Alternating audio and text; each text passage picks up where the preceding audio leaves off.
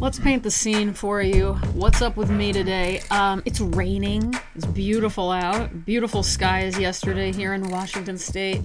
Lots of fall weather. Colors are orange. Colors are yellow and red and dead, and I love it. Um, or almost dead. It's great to be almost dead if you're a tree, isn't it? it's beautiful. Um, very windy. Very, I mean, just as cozy as you could get the world to be. That's what it is here. And I'm so happy that I live in Washington State. It's just incredible. What else? Setting the scene, letting you know how I am. I'm not showered. I'm still in my pajamas. It's 10 a.m. I have been up since 8 a.m., so don't worry about me. But I'm not, today wasn't one of those days where I woke up vibrant. I'm very tired, very much fighting a nap but already I've been up for two hours and I need a nap. I'm not going to take one though because I want to get tired enough to see if I can do lights out at 10:30 tonight. Last night I maybe maybe I need more than eight hours. I don't know. I went to bed at midnight and that doesn't seem to be enough for me. So I'm still figuring this out. But I will say this whole thing about as I've told some friends, having a morning routine is changing honestly everything for me it changes my mood. I'm happier. I'm much more productive. Um, I am not fitter. I, I did do, okay, I did Monday morning. I did take a walk before anything, before even coffee. So that was amazing. I can't believe I did it. I was supposed to do it yesterday. I planned on doing it Monday, Wednesday, Friday, and I failed. I failed you. I failed, um, I don't know, Tony Robbins. I failed anybody who told me that exercising isn't that hard if you just agree to 20 minutes of it. I don't know. It's also been raining like really hard every morning. That doesn't mean I couldn't have gone out. I love walking in the rain and I could have done something else. Anyway, the point being, what I'm trying to get at is having this set morning routine, forget about the exercise, the other stuff I've been doing, has made me just kind of be more on top of everything. Little things that I thought I would never kind of be able to tackle like a normal person, like just doing laundry when you have to do laundry without making it a big deal and having to put it in your day planner. I'm just like, okay, I walk by a washing machine about 50,000 times a day. Just take the clothes in there and do it. And then the next time I walk by, put it in the dryer. Then the next time I walk by, just fold the shit up and put it away. You know, a lot of this has to do with my mindset being like, it's no big deal. But I think I've had this certain level of immaturity about regular adult stuff for a long time. and I'm learning just how ridiculous and flawed I've been about it. I make everything a big deal when it's all pretty practical, you know, you just do it. Back to the Nike ad that came from Gary Gilmore, the serial killer or two person killer. It, it just do it. Just do things. If it's on your mind, just do it even my shop right now is kind of just do it. I had so much shit that I have made for no good reason, just because I love making stuff. I cannot sit still and not be making stuff. So why not sell it? What am I doing? Like let's give it to people. Let's sell it to people. I have been giving away. I think I I think you guys know that I do give a lot of this stuff away. and I will continue to sometimes you know, gift things to people randomly, which I love doing. I've said this before. I don't know if I've said it on the podcast, but honestly, I, I wish I could just, that's all I had to do. I wish I was independently wealthy and all I had to do is just make things to give to people because it's so much fun for me.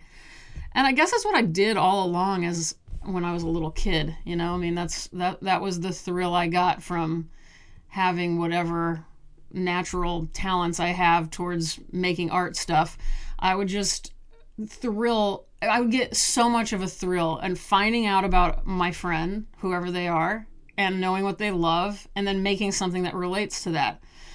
Um, in a weird way, that's just kind of all I've ever done. So it feels really good. And I, okay, so the shop, sorry, the shop will be opening either next Thursday or Friday. I think I want to make it Friday the 13th, but I've decided I'm going to let you guys, the podcast listeners, know first. So when you see a bonus episode drop, that's going to be me saying, The shop is open, y'all. And then you guys can have first dibs at everything because I love you guys the most. That's all there is to it.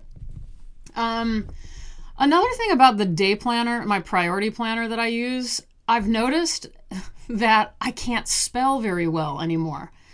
Um, you know, and I write, I I handwrite a lot of things, probably more than the average bear. The you know, I I write on my drawings, I write in my notebook all day, but I'm doing it even more lately, and I'm noticing because a lot of the longer things I have to write on emails get auto spell checked that I I forgot like I I have to think about spelling certain words way more than I ever used to have to do. So um, j- that's just a note to say work that brain, work these muscles up here in the head, you guys. Write things down. I think writing things down. In fact, I'm about to do a whole program on it um, with the Toledo Museum of Art. I have a show opening there very soon. I think next week, and um, well, it's not just my show, it's a three person show, which I'm really excited about. I'll tell you guys more about that next week when it opens. But um, yeah, and I'm going to do a program for the public there virtually, um, sadly, virtually. Excuse me. But I'm going to, it's going to be about the importance of paper and pencil, pens, taking notes sketching things not on an iPad or a you know computer or whatever like really using these really basic tools for brainstorming and possibilities and lists it, I mean it, it's proven. It does a totally different set of things for your brain and I believe for your heart and for other people's humanity to see it. It's a totally different thing. Anyway um, let's do quickly recommendation corner. I don't, I mean, I always have a million things I want to recommend, but this one, so I was running out of this dumb old Oxy pet stain remover. I have carpet in half the house. I have a cat who has a lot of hairballs. So, I mean, I'm talking, I have to pick up a hairball almost every day, and it drives me crazy. And it's always at the least opportune time when I'm about to relax at the end of the night, I step in a hairball, or right when I get up before I've even like I've barely opened my eyes, I step in a hairball. Now, this pet stain remover, Oxy something, never worked. It drove me insane. It took me about 40 minutes total of actual labor getting stains up of from carpet or rugs and so I did some little research and some little research, and I found that uh, pet stain remover that everybody loves is called Rocco and Roxy Pet Stain Remover. I think it's also an odor remover. Yeah, that's what it's called. And Rocco and Roxy highly recommend it. Get on there, get it if you have pets and they throw up or they do other things. That's the best. I'm telling you, I went from like 40 minutes of cleaning one stain to about three minutes labor. That's it I got to get on Amazon or something and, and review them. Um, oh, I'm holding a stuffed animal today while I talk to you, and it's a tiger, and it's humongous, and it its name is Brad because my mom. I told my mom. My mom loves stuffed animals. I love stuffed animals, and I got this new one, and I told her about it yesterday, and um, she said, or, or, I can't remember. Somehow we were talking about the name because I love naming animals, stuffed animals, real animals. What it's one of my favorite things. Any chance I get, I want to name something. Um, and I always pick boy names for some reason, and I always pick like male, even if it's for a girl, I pick a male name, and I always pick he, kind of regular names. Like here are some of my cats: Kenny, Henry, Marty Frankie. Um, Thomas was a dog I had. Uh, Harry was another cat I had. Toby was another cat I had. So I was going to name this tiger Tito. A little more expressive than the other names, but I loved the name Tito for a tiger. But then my mom comes in. In fact, I wasn't even telling her I was going to name it Tito. I just said, look at this cute tiger stuffed animal I got. My mom comes back into the text message chain and says, name him Brad. Like immediately, she just knew this thing's name was going to be Brad. And it's so perfect. So, Brad the Tiger is in my arms, and I wanted to recommend whether you're an adult. Okay, this has been a rough week for a lot of people, right? This is a crazy ass week. it's really crazy. Um, so, I needed some comfort, and I love stuffed animals. So, and I love using stuffed animals as pillows because they're not as big as a pillow and they fit in your neck. It's just perfect. So I ordered from Jellycat. If you guys want a stuffed animal for your kid, a special stuffed animal for your child, for your grandchild, for your niece, nephew, whomever, but I really recommend it for yourself. Pick out a Jellycat stuffed animal. They are softer than a cloud. They are the perfect pillow. And I don't think there's any shame in having a stuffed animal in your arms as an adult. I've been known to drive around with stuffed animals in cars as an adult. Sometimes, if I'm doing something hard, I will put a stuffed animal, I will strap it in a seatbelt in the seat next to me. And I'm not ashamed. And my mom used to work with a guy who was the administrative dude at a school, a junior high or middle school. And he had a teddy bear who dressed like him every day. And he put him in a little mini chair next to him every single day. And I never would make fun of that. I think it's awesome. I, I, I think, uh, you know, I think other things are weirder to do that are considered totally normal. I'm not going to name them for fear of, of upsetting you guys, but like, honestly, it's things like double dates, um, cocktail hour with the girls. Those kind of things seem crazier to me than strapping in a damn stuffed animal in your car. So that's just my take. I'm just being honest. Okay, this is not a recommendation. I just remembered something. This is a question. Has anyone bought one of these moon pods that are always advertised online? It's like a, it's sort of like, a, it's a bean bag essentially, but they look really soft. And I have ordered from La-Z-Boy a mini couch for my yarn room because I need somewhere to sit comfortably, and I, all I have is like this salon chair that doesn't have a back. It's pretty, it's really good for certain things, but I also need a cozy zone in here. So, because of COVID and all this stuff, I won't get this couch, even though I ordered it a month ago. It won't arrive here until April so I was like, what can I do? Because this is really uncomfortable up in here, and I'm going to be in here a lot. So I found, I, I thought about getting a moon pod. I have a bean bag that I use when I draw on lower areas of my big drawings, and it really works. So that's kind of what I was thinking, like get a bigger one that I use as a sort of like a pretend couch. So anyway, point is, has have any of you guys gotten a moon pod? I used to have whatever those big so oh god what do they call those? Let me look this up. Remember those big round sofas? Um soft ball sofa. What are those things called? Oh god. Hold on. You know like they they even had place places at the mall that you would the mall. I'm, I'm lost. I don't know what they're called. Um but i had a huge one they're called like sack babies or sack bags or love sacks. How could I not realize that? They sound like they're talking about testicles. Love sacks. Okay, so, or I guess boobs? I don't know. Probably people have called those love sacks. Um, rightfully so. So, anyway, love sacks. I used to have the biggest kind you could get, and it was so badass. You could, like, I could have jumped from a third story, you know, roof onto it, and it would have been cozy. It was so fun it was just too big for my apartment in Beverly Hills. That was the only reason I had to get rid of it. So love sacks. So I used to have one of those and I loved it, but I think those are too big. These um other guys, whatever they're called, the pods, moon pods, they seem more appropriate. Anyway, why what am, I don't know what this is like this is like the podcast version of 50 half-assed Amazon reviews or something. I'm sorry guys. I'm a little you know, it's just distressing. Everything's a little distressing right now. And I'm just doing my best. As I committed to you guys, even if I'm not in my on my A game, which I rarely am anymore, I'm still coming in and talking to you guys. Okay, so today, remember, we're doing book recommendations for three weeks in a row. Here's another book I talk about a lot on here. Never have read from it because I just didn't know if it would be that entertaining. But of course, the opening pages are so entertaining. So, anyway, Truman Capote in Cold Blood what is there to say that you don't already know? Capote is a you know pop culture figure, so you probably already know about him. If not, look him up. Um, really made an impact on the world, and this book in particular, the best nonfiction true crime book I can think of. It's also kind of veers towards. No, no, it's not fiction. I don't know what they ever decided, but you know, a lot of these nonfiction books that are written like this, although Capote was probably the one of the first.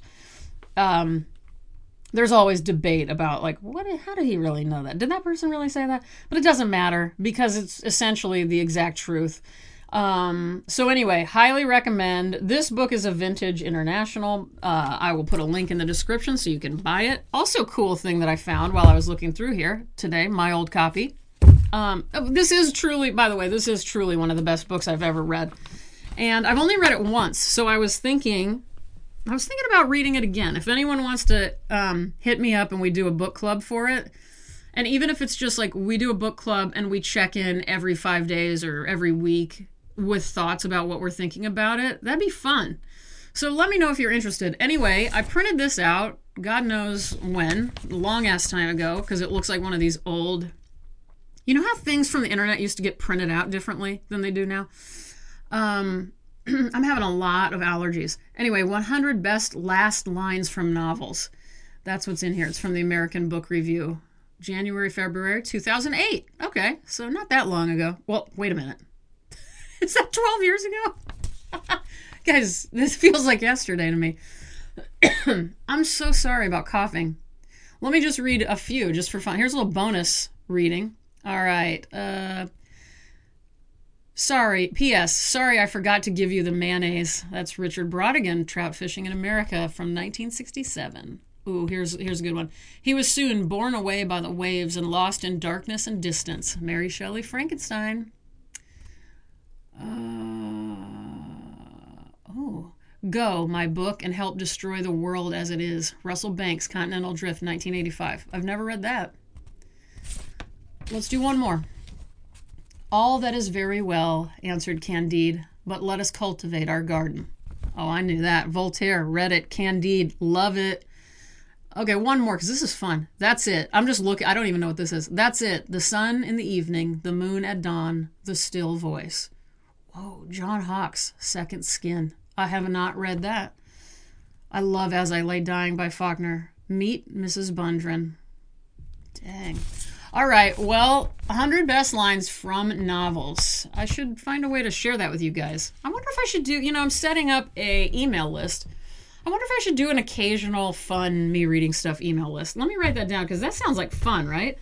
Where I can do I can get submissions from you guys. I can do my own recommendations or, you know, qualifications about something I messed up on the podcast or whatever. I mean, that'd be a fun way to highlight some things and highlight some listeners. But anyway, 100 last lines from novels, me reading stuff. Do you guys like it when I just take notes with you? Me reading stuff. What's that called? A newsletter. Speaking of newsletters, sign up on my website, robynoneil.com. You can go to the very bottom right, I believe it is, and you can sign up for my newsletter for, you know, my art life and my new shop. Okay, back to In Cold Blood. You guys are very patient. Thank you so much. Thanks for being here. Thanks for loving and and hating and all of all of the in between stuff. So I'm going to read you the first part of the first paragraph. The village of Holcomb stands on the high wheat plains of western Kansas, a lonesome area that other Kansans call out there. Some 70 miles east of the Colorado border, the countryside, with its hard blue skies and desert clean air, has an atmosphere that is rather more far west than middle west. The local accent is barbed with a prairie twang, a ranch hand nasalness, and the men, many of them, wear narrow frontier trousers, Stetsons, and high heeled boots with pointed toes. The land is flat and the views are awesomely extensive. Horses, herds of cattle, a white cluster of grain elevators rising as gracefully as Greek temples are visible long before a traveler reaches them. Holcomb, too, can be seen from great distances.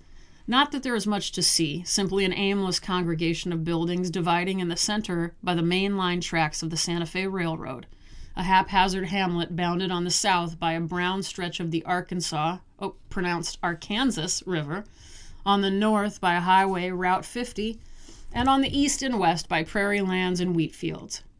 After rain or when snowfalls thaw, the streets, unnamed, unshadowed, unpaved, turn from the thickest dust into the direst mud.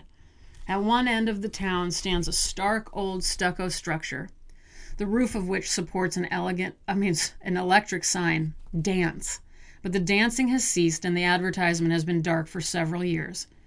Nearby is another building with an irrelevant sign, this one in flaking gold on a dirty window Holcomb Bank. The bank closed in 1933 and its former counting rooms have been converted into apartments. It is one of the town's two apartment houses. I just realized I'm not really speaking into the microphone. cool. Sorry, guys. Um, okay, their apartments. Where the hell was I? It is one of the town's two apartment houses, the second being a ramshackle mansion known, because a good part of the local school faculty lives there, as the Teacherage. But the majority of Holcomb's homes are one story frame affairs with front porches. Down by the depot, the postmistress, a gaunt woman who wears a rawhide jacket and denims and cowboy boots, presides over a falling apart post office. The depot itself, with its peeling sulfur colored paint, is equally melancholy. The chief, the super chief, the El Capitan go by every day, but these celebrated expresses never pause there. No passenger trains do, only an occasional freight. Up on the highway, there are two filling stations, one of which doubles as a meagerly supplied grocery store, while the other does extra duty as a cafe, Hartman's Cafe, where Mrs. Hartman, the proprietress, dispenses sandwiches, coffee, soft drinks, and 3.2 beer. Holcomb's, like all the rest of Kansas, is dry. I don't know what 3.2 beer is. Um, and that really is all, unless you include, as one must, the Holcomb School, a good looking establishment which reveals a circumstance that the appearance of the community otherwise camouflages. That the parents who send their children to this mod- modern and affably staffed consolidated school, the grades go from kindergarten through senior high, and a fleet of buses transport the students, of which there are usually around 360 from as far as 16 miles away, are, in general, a prosperous people Farm ranchers, most of them, they are outdoor folk of very varied stock. Very varied stock. German, Irish, Norwegian, Mexican, Japanese. They raise cattle and sheep, grow wheat, grass seed, and sugar beets. Farming is always a chancy business, but in western Kansas, its practitioners consider themselves born gamblers, for they must contend with an extremely shallow precipitation. The annual average is 18 inches, and anguishing irrigation problems. However, the last seven years have been years of droughtless benef- beneficence, beneficence, beneficence. the farm ranchers in Finney County, of which Holcomb is a part, have done well. Money has made has been made not from farming alone, but also from the exploitation of plentiful national gas resources. And its acquisition is reflected in the new school, the comfortable interiors of the farmhouses, the steep and swollen grain elevators. Until one morning in mid November of 1959, a few Americans, in fact, few Kansans, had ever heard of Holcomb. Like the waters of the river, like the motorists on the highway, and like the yellow trains streaking down the Santa Fe tracks, drama, in the shape of an exceptional happening, had never stopped there. The inhabitants of the village, numbering 270, were satisfied that this should be so, quite content to exist inside ordinary life to work, to hunt, to watch television, to attend school socials, choir practice, meetings of the 4 H club. But then, in the earliest hours of that morning in November, a Sunday morning, certain foreign sounds impinged on the normal nightly Holcomb noises, on the keening hysteria of coyotes, the dry scrape of scuttling tumbleweed, the racing, receding wail of locomotive whistles, at the time, not a soul is sleeping. Holcomb heard them. Four shotgun blasts that, all told, ended six human lives. But afterward, the townspeople, theretofore sufficiently unfearful of each other to seldom trouble to lock their doors, found fantasy recreating them over and again. Those somber explosions that stimulated fires of mistrust in the glare of which many old neighbors viewed each other strangely and as strangers. All right, so that is it. It's a masterpiece. There's no doubt about it. And yes, it's better. I think it's better now that I've had a chance to read um, the Executioner's song. I'm going to vote. It's weird. I guess I would say, not that it's all about who wins, but I think I'm going to have In Cold Blood win because the only problem I had with Executioner's song, and tell me if any of you agree, is it it started so strong. If it was the first half of the books that we were judging, I'd go for Executioner's Song. But the second half of Executioner's Song got so kind of uh, pointless, pointlessly long. I love that it's a long book, but it got ridiculous. Whereas In Cold Blood is not even that long of a book. It's like 350 pages tops. So it it, it and it has everything you need. It has and it's it has economy of you know language or of plot points and it, it does i don't know anyway that's what i'm going to say so if somebody gun to the head said which true crime book should i read in cold blood or executioner's song i'm going with in cold blood which is why i'm reading it to you guys today Ah, that's the end. How are you guys? What's new in your life? What are you planning on doing today? I'll tell you, I am going to work on this email that I'm going to put out with my shop. I'm going to photograph some of my products for the shop. I'm going to crochet some more mobiles, working on a fluorescent one. And eating wise, I don't know what I'm going to do. What are you guys going to eat for dinner? What did you eat for breakfast? Um, are your feet warm? Is it getting cold where you are? Is is your climate the one you've always wanted to live in? Or is it too hot for your taste? Is it too cold for your taste? Um, and uh, do you like wall calendars? Or do you just like a day planner? Or do you just use it on the computer? No shame in that either. I want to hear it. I love you guys. I think that's all I have. Um, yeah, that's it. Oh, God. Let's get through all of this together. Okay, bye, guys. You're the best.